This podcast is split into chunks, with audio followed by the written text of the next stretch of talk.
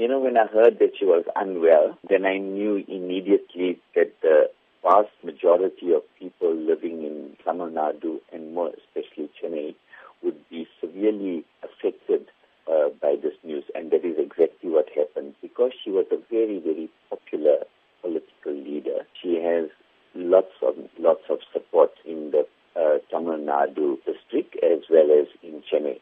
So uh, when I heard that she was very seriously ill, then I knew there's going to be lots of people that would be affected by this, and that's exactly what happened.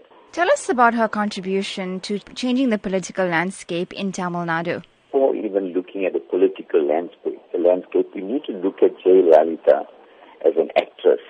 She was a very, very talented actress and she performed exceptionally well on the big screen in mostly Tamil films. And her partner in most of those films was the late actor turned politician uh, M.G. Ramachandra.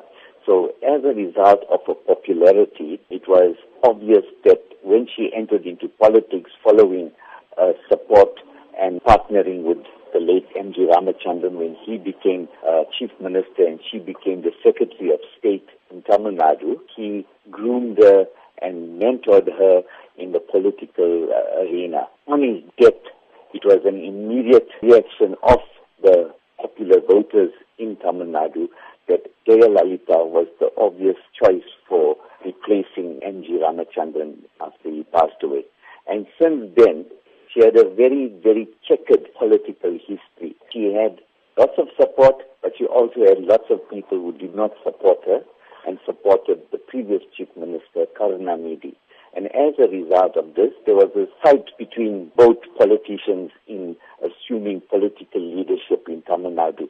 But she survived lots and lots of onslaught and came back very, very victorious. He was even jailed at one stage when Karunanidhi became chief minister. He immediately went on a process of finding a past and a problems that she had in during the political leadership, and she was even jailed. But despite all that, she came back and, and she became once again the chief minister of Tamil Nadu. That's because the popularity that she has